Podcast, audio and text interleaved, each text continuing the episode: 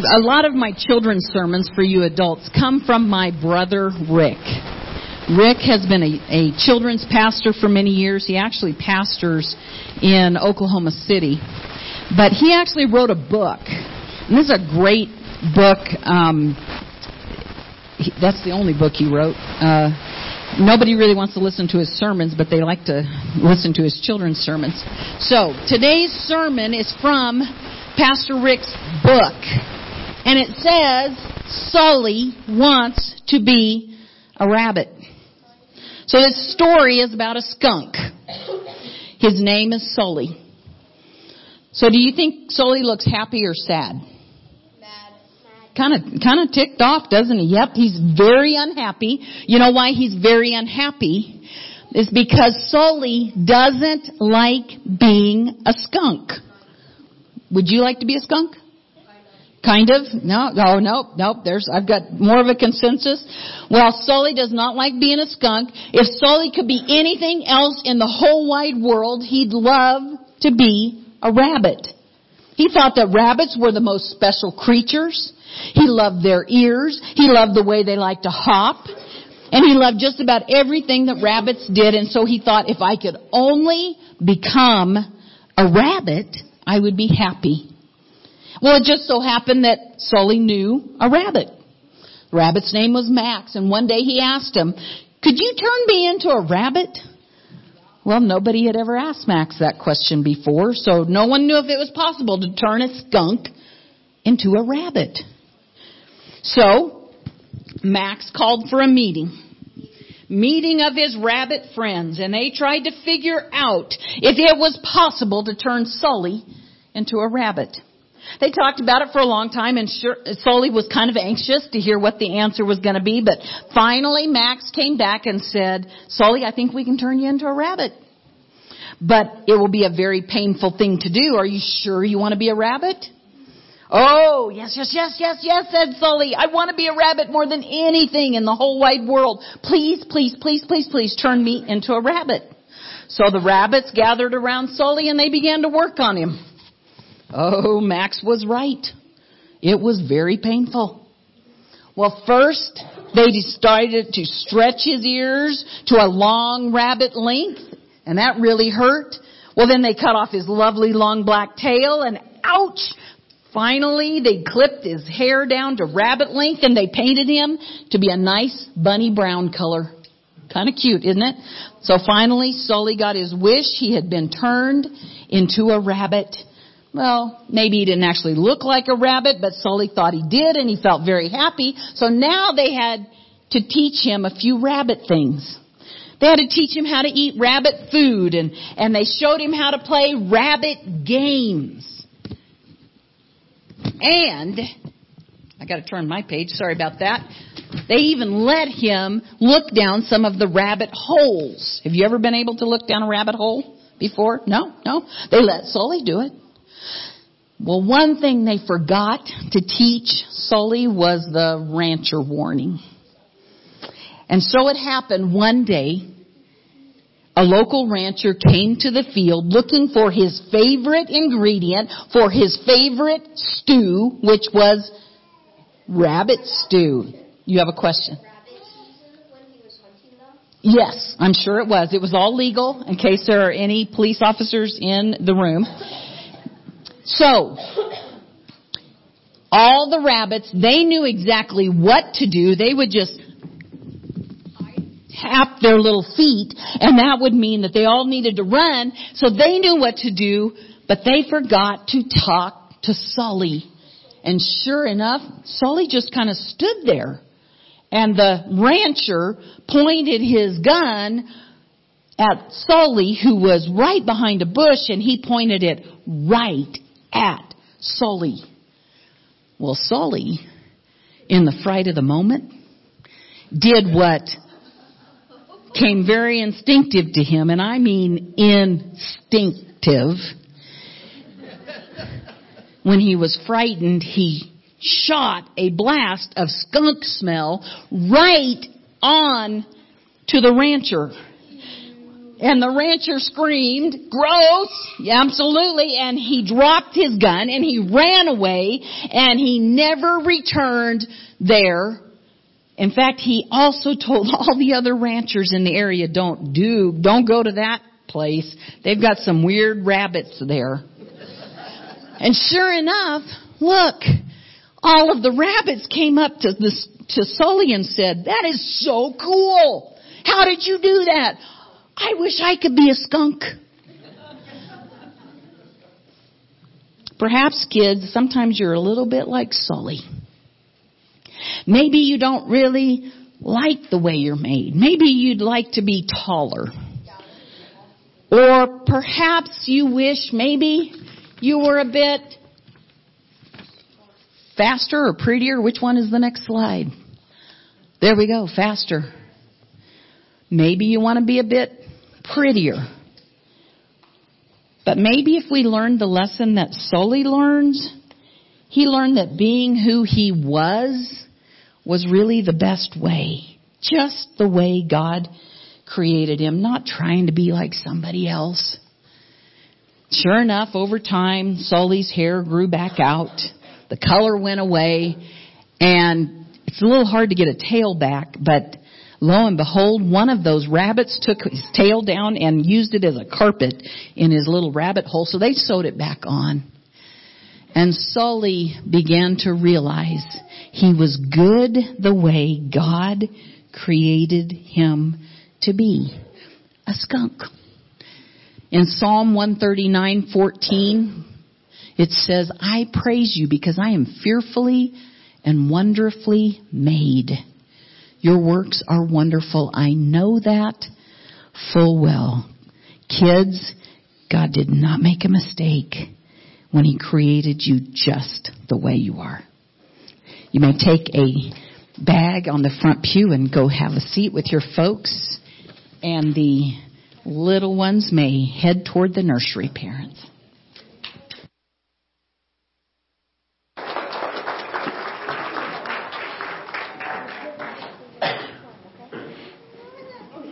Isn't this a great sight? Children in church. Amen. This is the future. I mean, y'all up there aren't the future of this church. This is the future. And thanks, Mark, for pointing that out. Right, Lee? Just kidding.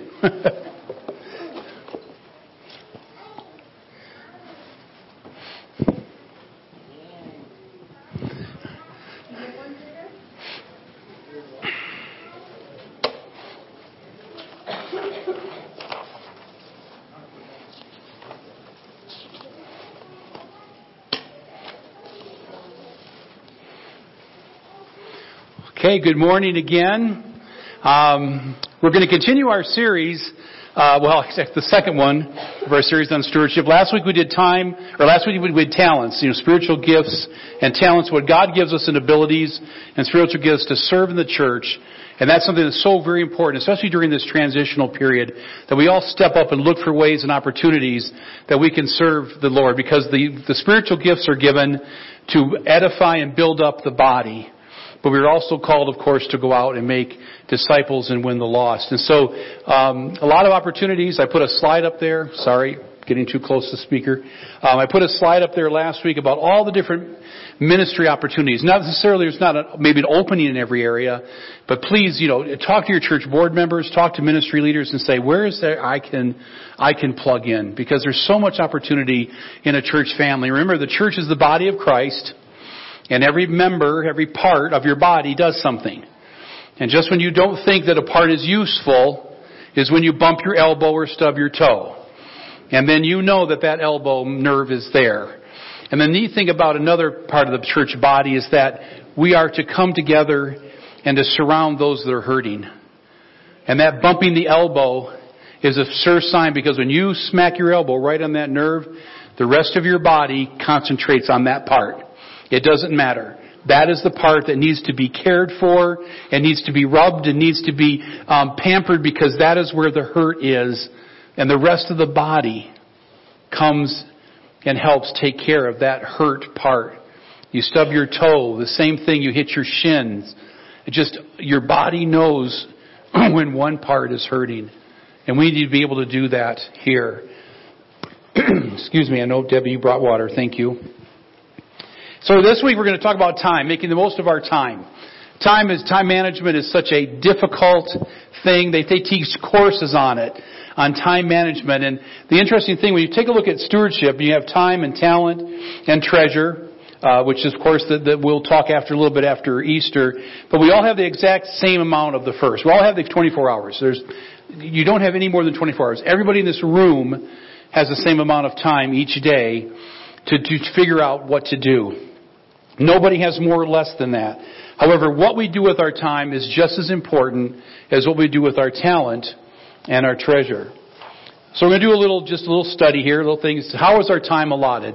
The existential time we have allotted is our total time left here and spent here on earth. That's our existential time. That's all the time that we spend here on earth. And it can be broken up into various ways. First of all, there's biological. That's the time spent taking care of our basic needs, eating and sleeping, and your personal hygiene and exercise. That's a very small slice of the pie for me. For exercise, you know, I joined a fitness club because I wanted to lose $20 a month. My favorite exercise is, running off at the mouth and jumping to conclusions and those types of things. So, vocational, time spent at our jobs or going to and from, but I mean time spent at our jobs. Familial, which time spent with our families. Social, time spent with our friends. Personal, time spent on yourself, hobbies, etc. And then spiritual, time spent on God's work, worship, service, personal devotions, prayer, etc. If we were to try to make a pie chart out of that, remember I'm a marketing guy at heart, if we try to make a pie chart of that, this is kind of what it looks like.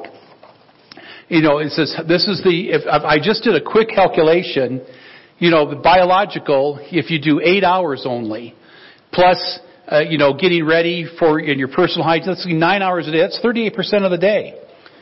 If you commute to work, 8 hour day, and you commute even a half hour and back, that's 9, that's another 76% of your day is either sleeping, taking care of yourself, or commuting to and from or working. That's a big chunk. Now, for those that are retired, we have a different pie chart. But each year, and each month, I broke it down number-wise. In fact, when I was doing 525,600 minutes, that's a song from the musical Rent on Broadway. I went, 525,600 minutes. Sorry. But this is how some person's pie chart may look. You've got 9% social, 7% familial, 6% personal, and what's left? 2% on the chart is left for spiritual. And last week, reading and studying the Bible, we were talking about that. I said I was first challenged as a young Christian to spend 1% of my time in the Word and prayer. That's 15 minutes a day. 1%, that's 1% of the time. And many of our pie charts, if we were to map it out, that might just be all that we give to the Lord, 1% to 2%. So we have to manage our time and make the most of it in serving the Lord. So why do we need to do this? Well, a couple of pointers. Well, before you do that, let's talk about, me, I love quotes. So here's some quotes on time. There's never enough time to do it right, but there's always enough time to do it over. Like a gentleman by the name Jack Bergman said that. There's never enough time to do it right, but there's always enough time to do it over. Jack Bergman, I believe he was a road construction worker. Okay? There's only one thing more precious than our time, and that's who we spend it on. I'm sure there were some awes. I love this one. I know how many of your readers love to read. Love to read. Good. I was at one time. I'm less now, but I was an avid reader. But I love this quote. A guy named Warren Zevon. We love to buy books because when we do, we also believe that we are buying the time to read them. I'm sorry. That's like mic drop. Emoji with your head exploded. When we're buying a book, we are assuming that we're buying the time to read the book. Otherwise, we wouldn't waste the time on it. I know, that spoke to me. It's not scriptural, but it spoke to me. And the Bible says, so teach us to number our days, that we may receive a heart of wisdom. And Ecclesiastes, to everything there is a season and a time for every purpose under heaven. And then I know there was a group that made that into a song. And then Psalm 139 just was quoted up here.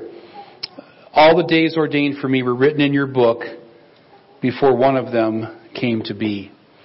Time is so important, and as believers we need to make the most of our time. The Bible says, well, we'll get to that verse. Then I have to have some funny quotes about time. So, 3 o'clock is always too late or too early to do anything you want.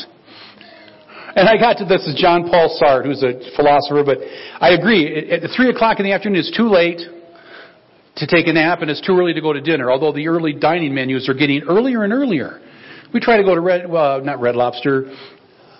Texas Roadhouse. We got some gift cards from our church, and we show up and want the early dine menu. We walk in there at 4:05, and it ended at 4. We're going, wait a second, it used to end at 6. No, it ends at 4 now.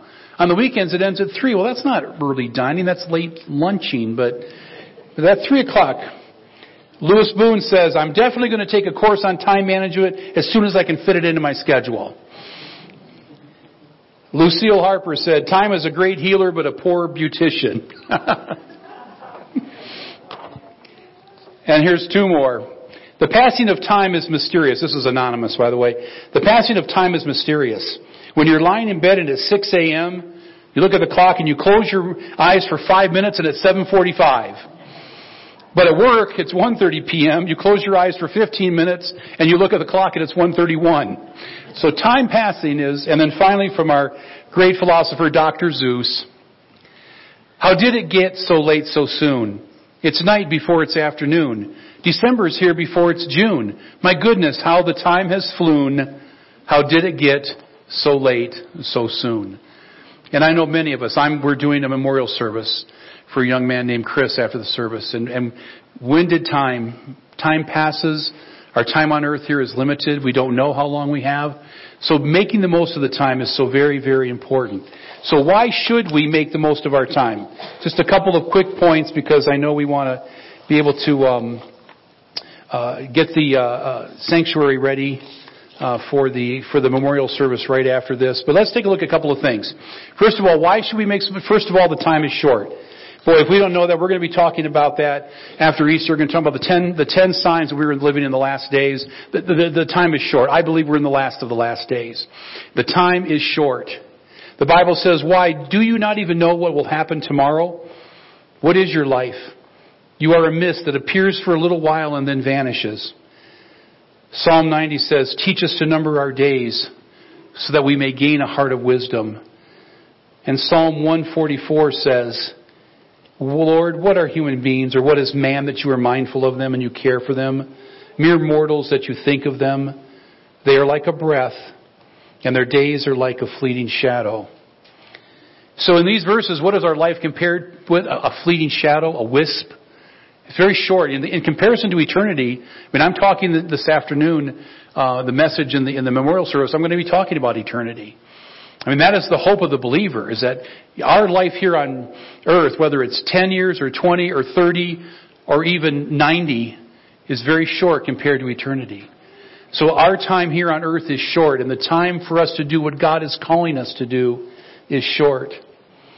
And because David considered such time such a valuable commodity, he prayed for wisdom on how to best use his time. So in our life, in our prayer life, in our Bible study time, when we're praying, are we asking God for wisdom? Are we asking God for a constant awareness of time and life shortness so that we can be present and be available and be willing to do what God calls us to do? The second reason that we should manage our time is because the days are evil. I know many people have just stopped watching the news. I don't remember a time, and I'm not as old as some of y'all, but I'm a lot older than some of you as well. And I don't remember a time, at least in my life, where there's this sense of evil. I mean, Ephesians is very clear. We wrestle not again. I don't even have that up there. I do have that one, but I'm talking about Ephesians 6. We wrestle not against flesh and blood, but against powers and principalities and spirits of the dark places. I mean, our wrestle in this world is against evil. It's not against person to person. It's not against flesh and blood. It is against evil. And evil is permeating our world, and it's getting faster and faster as we take a look around us. If you read in Timothy, you know, the things that are present in the last days, as far as the list of evil things going on, you might as well just, well, in the old days we had newspapers, but it would be right out of the headlines of the newspapers.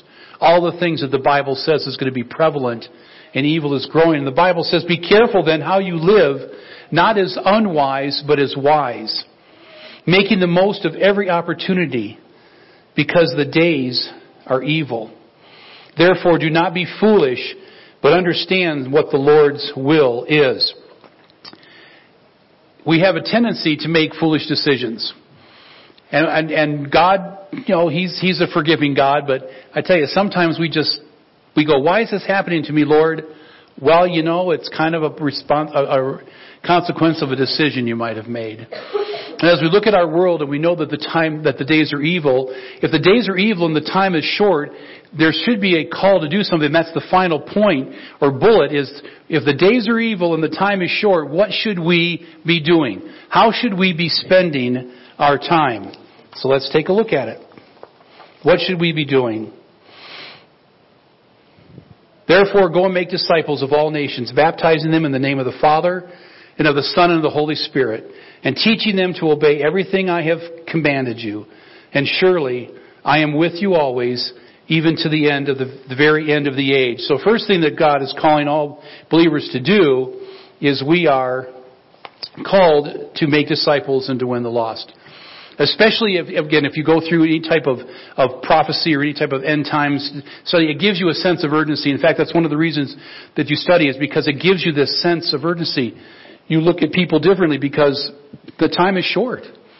And you look at people as not irritating neighbors, which I have a hard time with that, and irritating neighbors to people that may not know the Lord. It changes your perspective if you realize that the time is short and the days are evil. What are we supposed to be doing? We're supposed to be looking for opportunities to win others to the Lord and make disciples. That's what we should be doing.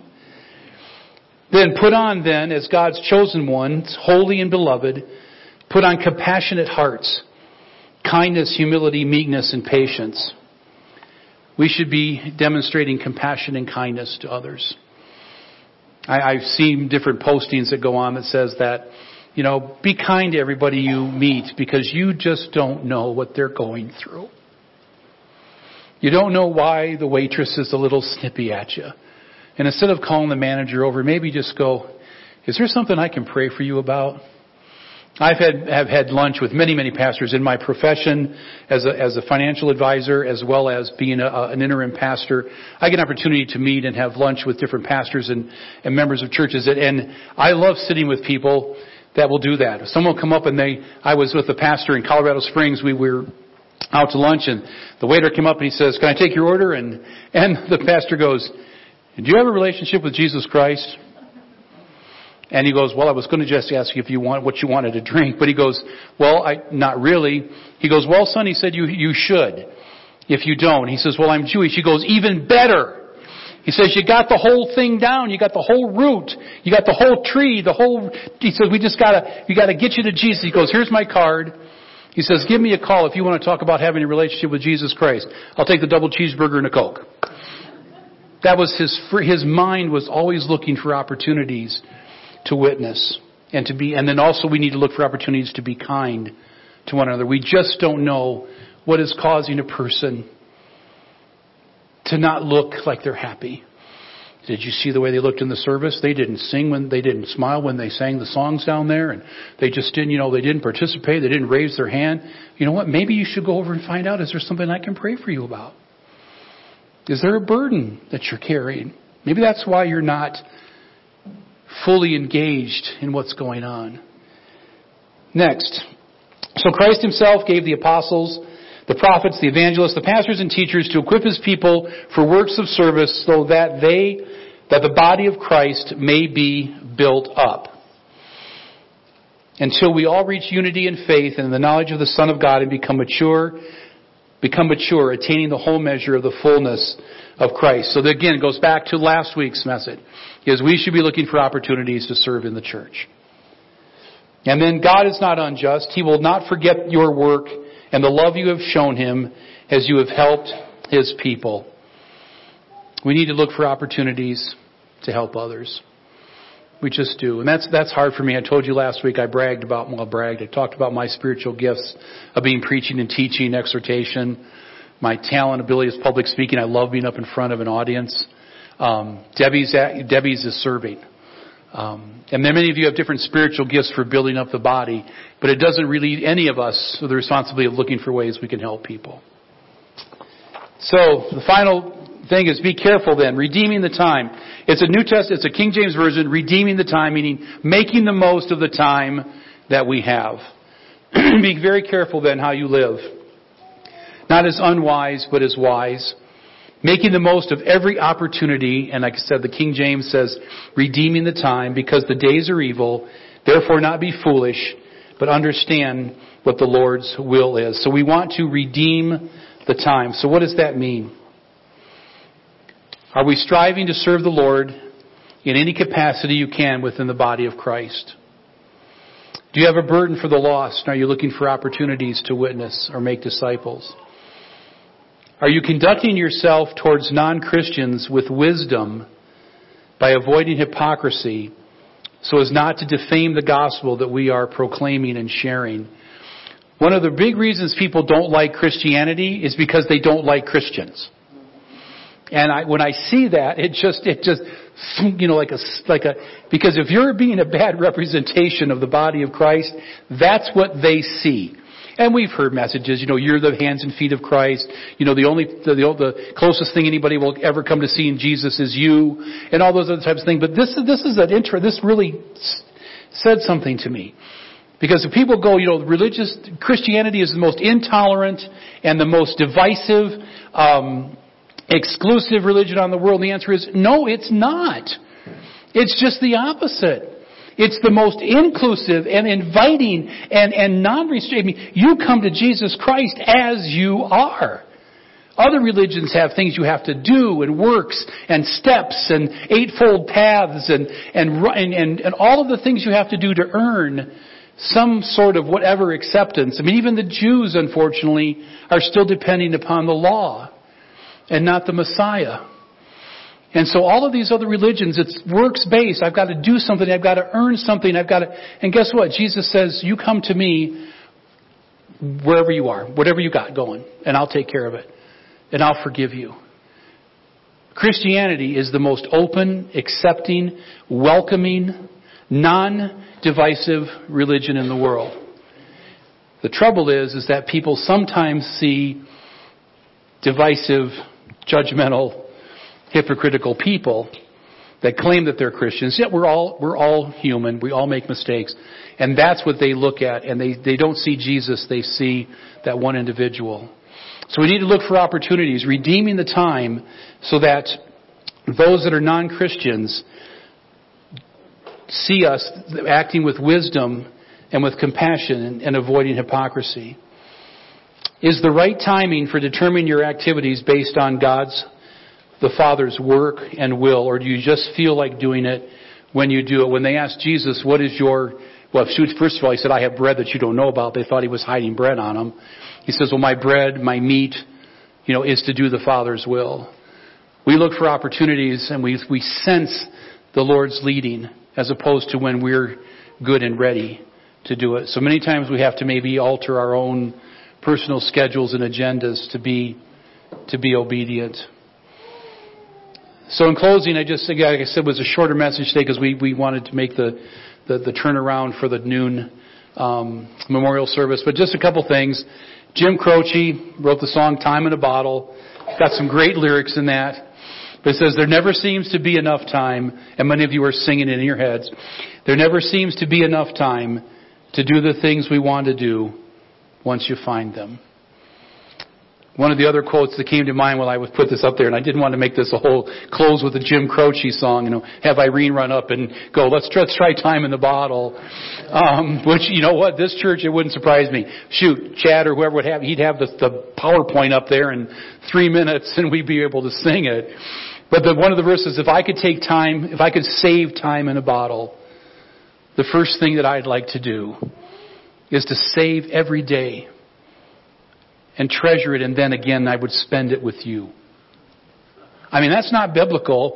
It's not even a hymn, but you think it should be. It's really close.